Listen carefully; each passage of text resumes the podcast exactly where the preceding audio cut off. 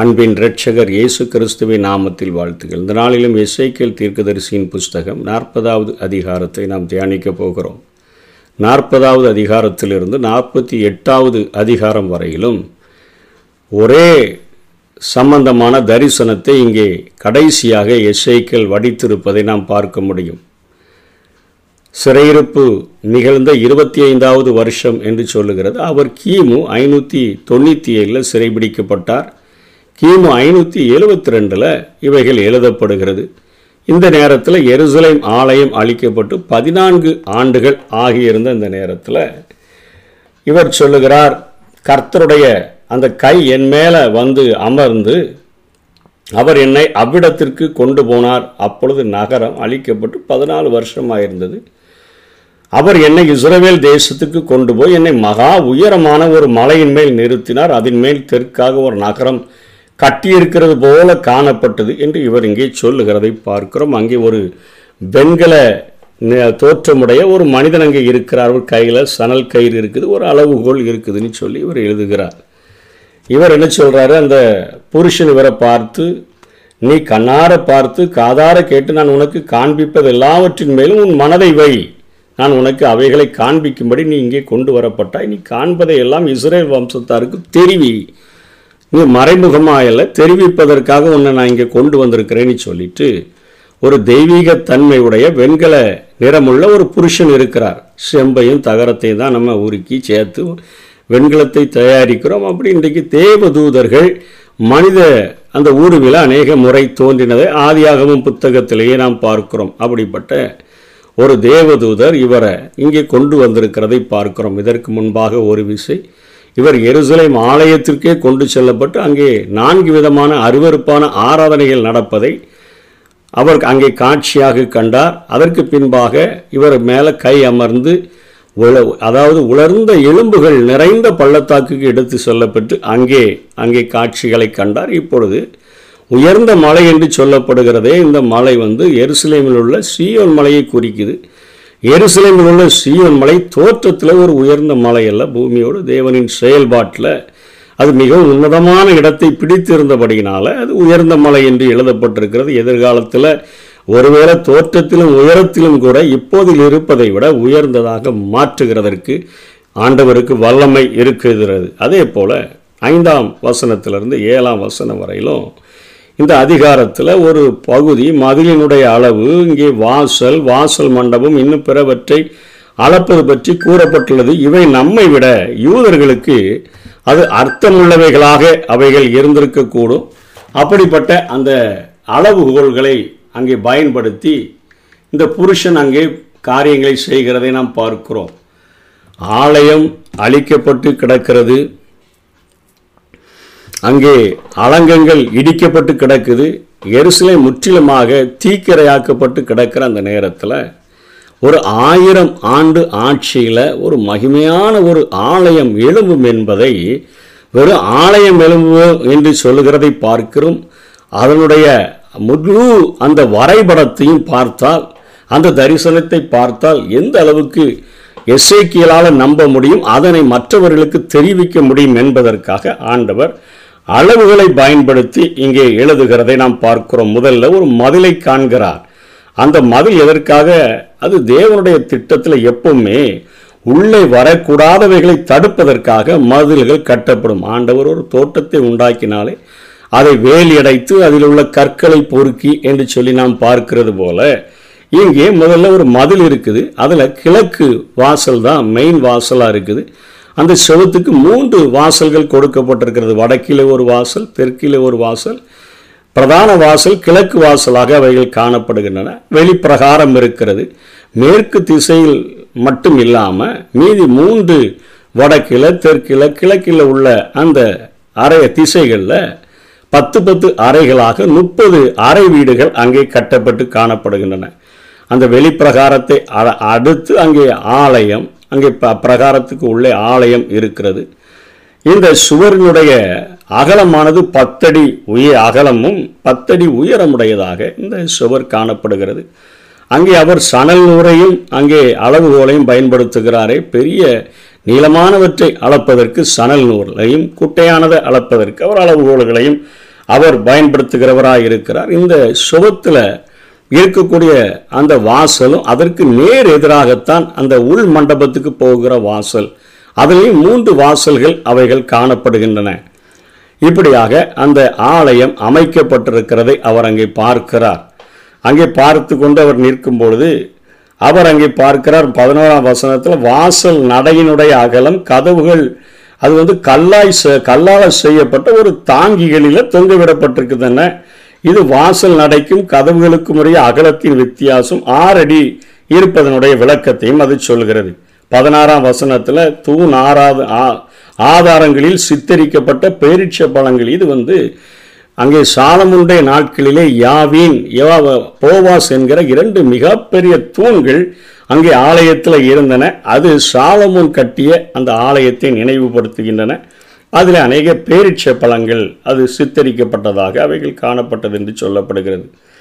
இப்படியாக அறை வீடுகள் முப்பது அறை வீடுகள் கொண்டு இருந்தது இந்த அறைகள் பண்டக சாலைகளாக அதாவது தொழுகைக்கு வருகிறவர்கள் அவங்க சந்தித்து பலி செலுத்தக்கூடிய உணவு பகிர்ந்து கொள்ளுகிற அந்த இடமாக அவைகள் அங்கே காணப்பட்டதை குறித்து நாம் பார்க்கிறோம்.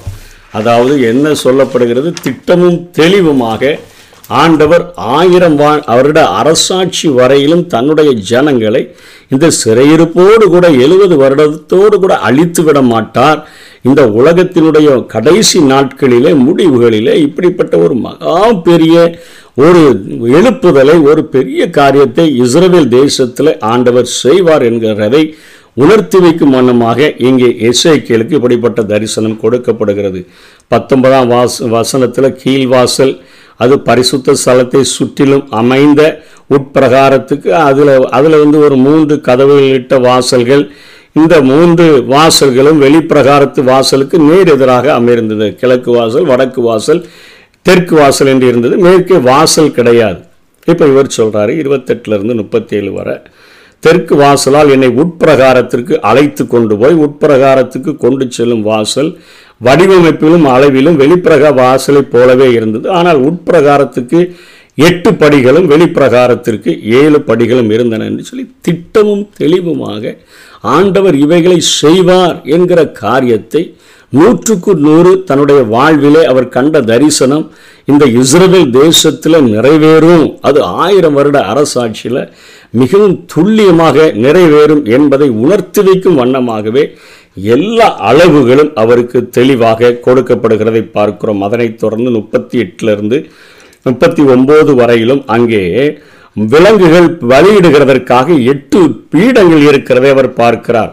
அவற்றின் மேலே தகன பலிகள் பாவ நிவாரண பலிகள் குற்ற நிவாரண பலிகள் எல்லாம் ஆசாரியர்கள் செலுத்தினதாக அங்கே நாம் பார்க்கிறோம். இது ஒரு சின்ன குழப்பத்தை அநேகருக்கு இது கொடுக்கக்கூடியதாக இருக்கும். இயேசு கிறிஸ்து பலியாக செலுத்தப்பட்ட பின்பு ஏன் இந்த காரியங்களை குறித்து பலிபீடத்தை அங்கே இசைக்கியல் அவர் காண்கிறார் என்று சொன்னால் அங்கே நாம் தெளிவாக தெரிந்து கொள்ள வேண்டும். இங்கே எபிரேய நூலினுடைய விளக்கத்தையும் எசேக்கியலின் கூற்றையும் போட்டு குழப்பிக் கொள்வதே நமக்கு நிறைய குழப்பத்தை கொண்டு வரும். எபிரேய நிருப ஆசிரியரும் எசேக்கியல் தீர்க்கதரிசியும் யாரை முன்னிறுத்தி பேசுகிறார்கள் என்பதை நாம் முதல்ல தெளிவாக புரிந்து கொள்ள வேண்டும். அதாவது எபிரேய நூல் ஆசிரியர் கிறிஸ்துவை பற்றி அந்த கிறிஸ்துவின் சபையை பற்றி பேசுகிறார். இந்த திருச்சபையில் யூதன் புறஜாதி இதில் வேறுபாடே கிடையாது. இயேசு கிறிஸ்து இந்த நாட்களில் நம்ம ரட்சிக்கப்பட்டோம்னா யூதன் புறஜாதி என்கிற வேறுபாடு இல்லை. திருச்சபையின் காலமானது கிருபையின் யுகம் மட்டுமே கிருபையின் காலம். இந்த கிருபையின் யுகம் ஒரு புதிரான ஒரு காலகட்டமாக காணப்பட்டது. பழைய ஏற்பாட்டு பிரமாணங்களில் இருந்தும் எதிர்பார்ப்புகளில் இருந்தும் மிகவும் வேறுபட்ட ஒரு பிரமாணத்தை கொண்டது. இதன் பிரமாணம் பிற அந்த யுக மக்களுடைய பிரமாணத்துடன் அப்படியே ஒந்தி போவதல்ல. இது அந்த பழைய ஏற்பாட்டு விசுவாசிகளுக்கு இந்த கிருபையின் காலம் இந்த சபை தோன்றுதல் சபை மனவாட்டியாக எடுத்துக்கொள்ளப்படுதல் இவைகளை குறித்து தெரியாது. எசேக்கியல் மீட்கப்பட்ட ஒரு யூதனின் காரியத்தை குறித்து பேசுகிறார். அங்கு யூதன் புறஜாதி என்கிற வேறுபாடு உண்டு. யூதர் சில காலம் தள்ளப்பட்டிருந்து பின்பு சேர்த்து கொள்ளப்படும் பொழுது ரோமர் பதினொன்றில் பார்க்கிறோமே அவர்கள் பின்பற்ற அவங்களுக்கு வழங்கப்பட்ட பழி சடங்குகள் இப்பொழுது புதிய கோணத்தில் அவர்களுக்கு அவ புதிதாக வழங்கப்பட்டிருக்கின்றன. இது அவர்களது கல்லில் எழுதப்பட்ட பழைய உடன்படிக்கையின் பார்வையாக அல்ல இதயத்தில் எழுதப்பட்ட புதிய உடன்படிக்கையானது. எப்படி? இறைமையர் முப்ப இறைமையா முப்பத்தி ஓராம் அதிகாரம் முப்பத்தி ஒன்றிலிருந்து முப்பத்தி நான்கு வரை படிக்கிறோமோ அதே போல் அவர்களுக்கு கொடுக்கப்பட்டிருக்கிறது. முன்பு மேசியாவின் பலியாகுதலை முன்னோக்கி பலி செலுத்தினவர்கள் இனி மேசியாவின் பலியாகுதலை நினைவு கூர்ந்து ஆச்சாரங்களை கடைபிடிப்பார்கள். நம்ம இப்போ இன்னைக்கு சபையின் காலத்தில் வாழ்கிற நம்ம கிறிஸ்துவினுடைய மரணத்தை நினைவு கூறும்படியாக காட்டி கொடுக்கப்பட்ட அன்று ராத்திரியிலே அவர் அப்பத்தை எடுத்து அதை போஜனம் பண்ணின பின்பு அந்தபடியே பாத்திரத்தையும் எடுத்து பானம் பண்ணினார் என்று சொல்லி அதை நினைவு கூறுகிறது போல இவர்கள் செலுத்துகிற பலிகள் அந்த நாட்களிலே புதிய உடன்படிக்கையின்படி அவைகள் நினைவு கூறுகிற பலிகளாக காணப்படும். ஆகவே இது ஒருவேளை ஆரோனின் பலி முறைமைகளுக்கு அநேக ஒற்றுமைகள் இருப்பது போல காணப்பட்டாலும் வேற்றுமைகள் பலவும் நிறைந்ததாக காணப்படும் நினைவு கூறுதல் பலிகளான இவை. ஒரு வகையில் திருச்சபையின் திருவிருந்துடன் அது ஒப்பிடப்படக்கூடியதாக என்று இருக்கிறது. என்றென்றைக்கும் பூரண பலியாக மாறினவரை நினைவு கூர்ந்து ஆராதிக்கப்படுவதுதான் இந்த பலிகளை நினைவு கூறும். சபைக்கும் இஸ்ரவேலுக்கும் உரிய அழைப்புகளும் வாக்குத்தத்தங்களும் அமைப்பு முறைகளும் வேறுபடுவதால் இந்த நினைவு கூறுதல் அடையாளங்களிலும் இவை வேறுபட்டு வித்தியாசமான அர்த்தங்களை தெரி தொனிக்கக்கூடியதாக இருக்கின்றது. ஆகவே இப்படிப்பட்ட காரியங்கள் ஆயிரம் வருட அரசாட்சியிலே நடக்கும். நினைவு கூறுதலின் பலிகளாக இவைகள் காணப்படும். இதனைத் தொடர்ந்து சதுர வடிவத்தில் உள்ள அந்த பலிபீடத்தின் அமைப்புகள் நாற்பத்தி நாலு நன் நாற்பத்தைந்தில் அங்கே ரூம் நிறைய கட்டியிருக்கிறாங்களே. அது சங்கீதக்காரர்களுடைய அடை அறை வீடுகள் ஆசாரியர்கள் தங்குகிற காரியங்கள் இவைகளெல்லாம் காணப்படுகின்றன. இங்கே சாதோக்கின் புத்திரர்கள் தான் இங்கே இருந்து ஆசாரியர்களாக அவர்கள் செயல்படுவார்கள் என்று சொல்லி பார்க்கிறோம். இவர்கள் தாவிதோடு கூட மிகவும் நெருக்கமாக இருந்தார்கள். உள்நாட்டு குழப்பங்கள் நடந்த பொழுது அங்கே சாதோக் தாவீதுக்கு மிகவும் ஆதரவாக இருந்தார் சாலமோன் கால அந்த ஆலயத்தில் இவர்தான் பிரதான ஆசாரியனாக இருந்தபடியினால ஆயிரம் வருட அரசாட்சியிலும் இந்த சாத்தோக்கின் வம்சத்தாரே பிரதான ஆசாரியர்களாக இருப்பார்கள். மற்ற லேவி கோத்தரத்தார் அங்கே ஆலயத்தை சுத்திகரிப்பதிலும் மற்ற பனிமூட்டுகளை கழுகுகிற காரியங்களிலும் அவர்கள் இருப்பார்கள். ஆசாரியர்களுக்கும் பாடகர்களுக்கும் அங்கே அறை வீடுகள் கட்டப்பட்டிருக்கும் என்கிற தெளிவான வரைபடங்களை இங்கே கொடுத்திருக்கிறதை பார்க்கிறோம். இன்றைக்கு தேவாலயத்தில் வருகிற வேதாகமத்தில் அநேக காலகட்டங்களில் தேவாலயங்கள் இருந்திருப்பதை நாம் அறிய முடியும். வேதாமகத்தில் அது மோசையினுடைய ஆசரிப்பு கூடாரம் தான் முதல் தேவாலயம். யாத்ராகமும் நாற்பதாம் அதிகாரத்தில் சுமார் கிமு ஆயிரத்தி ஐநூறுலேருந்து ஆயிரம் வரையிலும் இந்த ஆசரிப்பு கூடாரம் தான் இருந்தது. சாலமோனினுடைய தேவாலயம் இரண்டாவதாக ஒன்று ராஜாக்கள் எட்டாம் அதிகாரத்தில் சுமார் கிமு ஆயிரத்திலிருந்து ஐநூற்றி எண்பத்தி ஆறு வரையிலும் இந்த ஆலயம் இருந்தது. மூன்றாவது செருபாபேல் கட்டின தேவாலயம் இஸ்ரா ஆறில் பார்க்கிறோம். இது ஐநூற்றி பதினாறுல இருந்து ஐநூற்றி கிபி எழுபது வரையிலும் இந்த ஆலயம் இருந்தது. பின்பு ஏரோதினால இது புதுப்பிக்கப்பட்ட ஒரு ஆலயமாக மாற்றப்பட்டது. நான்காவது கிறிஸ்துவின் சரீரமாகிய தேவாலயம் என்று சொல்லி இங்கே யோவான் ரெண்டு இருபத்தி ஒன்றில் பார்க்கிறோம். கிறிஸ்துவே தன்னை தேவாலயமாக சொல்லுகிறார். இதை இடித்து போட்டு மூன்று நாளைகளுக்குள்ளாக நான் கட்டுவேன் என்று சொல்லுகிறார். அதே போல் ஐந்தாவதாக திருச்சபையாகிய தேவாலயம். இந்த திருச்சபையாகிய தேவாலயத்தில் மூன்று பிரிவு பிரிவுகள் காணப்படுகின்றன. உலகளாவிய திருச்சபையையும் நாம் தேவலாய தேவாலயம் என்று அழைக்கிறோம். உள்ளூர் திருச்சபையையும் தேவாலயம் என்று அழைக்கிறோம். ஒன்று குருந்தியர் மூணு பதினாறு பாதமையில் அவர் சொல்லுகிறார் உள்ளூர் திருச்சபையானது அதில் இருக்கக்கூடிய விசுவாசிகள் அவர்கள் பொன் வெள்ளி விலையேறப்பெற்ற கற்கள் இவைகளினால கட்டப்படுகிறாங்க. அஸ்திபாரம் கிறிஸ்துவாக இருக்கணும் மரம் புல்லு வைக்கோல் இவைகளை வச்சு கட்டக்கூடாது என்று சொல்லி உள்ளூர் திருச்சபை குறித்து குறிந்து சபைக்கு பவுல் எழுதுகிறார். தனி விசுவாசியினுடைய சரீரமும் திருச்சபையாக காணப்படுகிறது. அதனைத் தொடர்ந்து வெளிப்படுத்தல் பதினொன்றில் உபத்திரவ கால தேவாலயம் காணப்படுகிறது. ஆறாவதாக ஏழாவது. ஆயிரம் ஆண்டு ஆட்சி கால தேவாலயத்தை குறித்துத்தான் இங்கே எஸ்ஐக்கியல் பேசுகிறார். ஏசாயா ரெண்டாம் அதிகாரம் மூன்றாம் வசனத்திலும் பார்க்கிறோம். எஸ்ஐக்கியல் நாற்பதிலிருந்து நாற்பத்தி எட்டு வரையிலும் இப்படிப்பட்ட ஆலய மண்டபங்கள் ஆலயங்களை குறித்து இங்கே எஸ்ஐக்கியல் பேசுகிறதை பார்க்கிறோம். வேதாகமத்தில் வருகிற தேவாலயங்கள் ஏழு காலங்களை கொண்டதாக ஏழு தேவாலயங்களை குறிக்கக்கூடியதாக இருக்கிறது. இதனுடைய அர்த்தங்களை புரிந்து கொண்டு ஆண்டவரிடத்தில் நம் அதிகமாய் அன்பு கூறுவோம். நூற்றுக்கு நூறு ஆயிரம் வருட அரசாட்சி இயேசு கிறிஸ்துவை தலைமையாக கொண்டு இந்த பூமியில் நிறைவேறும். அந்த நாட்களிலும் ஒரு மிகப்பெரிய ஒரு ஆலயம் எருசலேமிலே காணப்படும் என்கிற எல்லா தீர்க்க தரிசனங்களையும் தெளிவாக எழுதிவிட்டு அதற்கு முன்பாக கிருபையின் காலத்தின் முடிவில் ஆண்டவருடைய பிள்ளைகள் அந்த சபைகள் மானவாட்டியாக மத்திய ஆகாயத்தில் எடுத்துக்கொள்ளப்படும் என்கிற கருத்துக்கள் மாத்திரம் அதிகமாய் வலியுறுத்தப்படுகின்றன. இந்த நாட்களில் புறஜாதிகள் யூதர்கள் என்கிற வேறுபாடுகள் கிடையாது. இந்த நாட்களில் பலி செலுத்துதல் தேவையில்லை.